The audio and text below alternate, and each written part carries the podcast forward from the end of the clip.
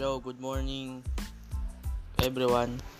This is Liwanag Ryan from 2 Oscar and I will discuss how to remove and install combustion chamber. First is remove the screw and remove the heat guard from the combustion chamber. Next, after that remove the bolt and nuts to remove the housing. The bolt and nuts is 20 pieces.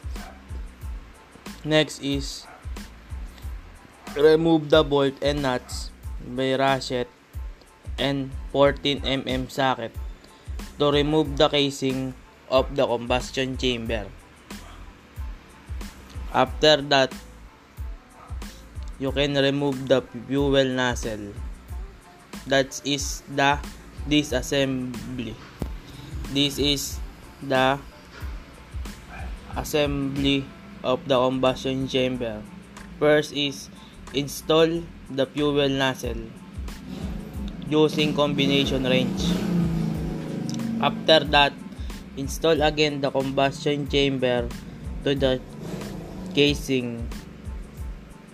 Next is install again the bolt and nuts in the casing of combustion chamber using again the ratchet and 14 mm socket. After that, put the housing again in the combustion chamber and put the bolt and nut to make it tight. Use com combination wrench. After that, you can install again the heat guard. That's all. Thank you.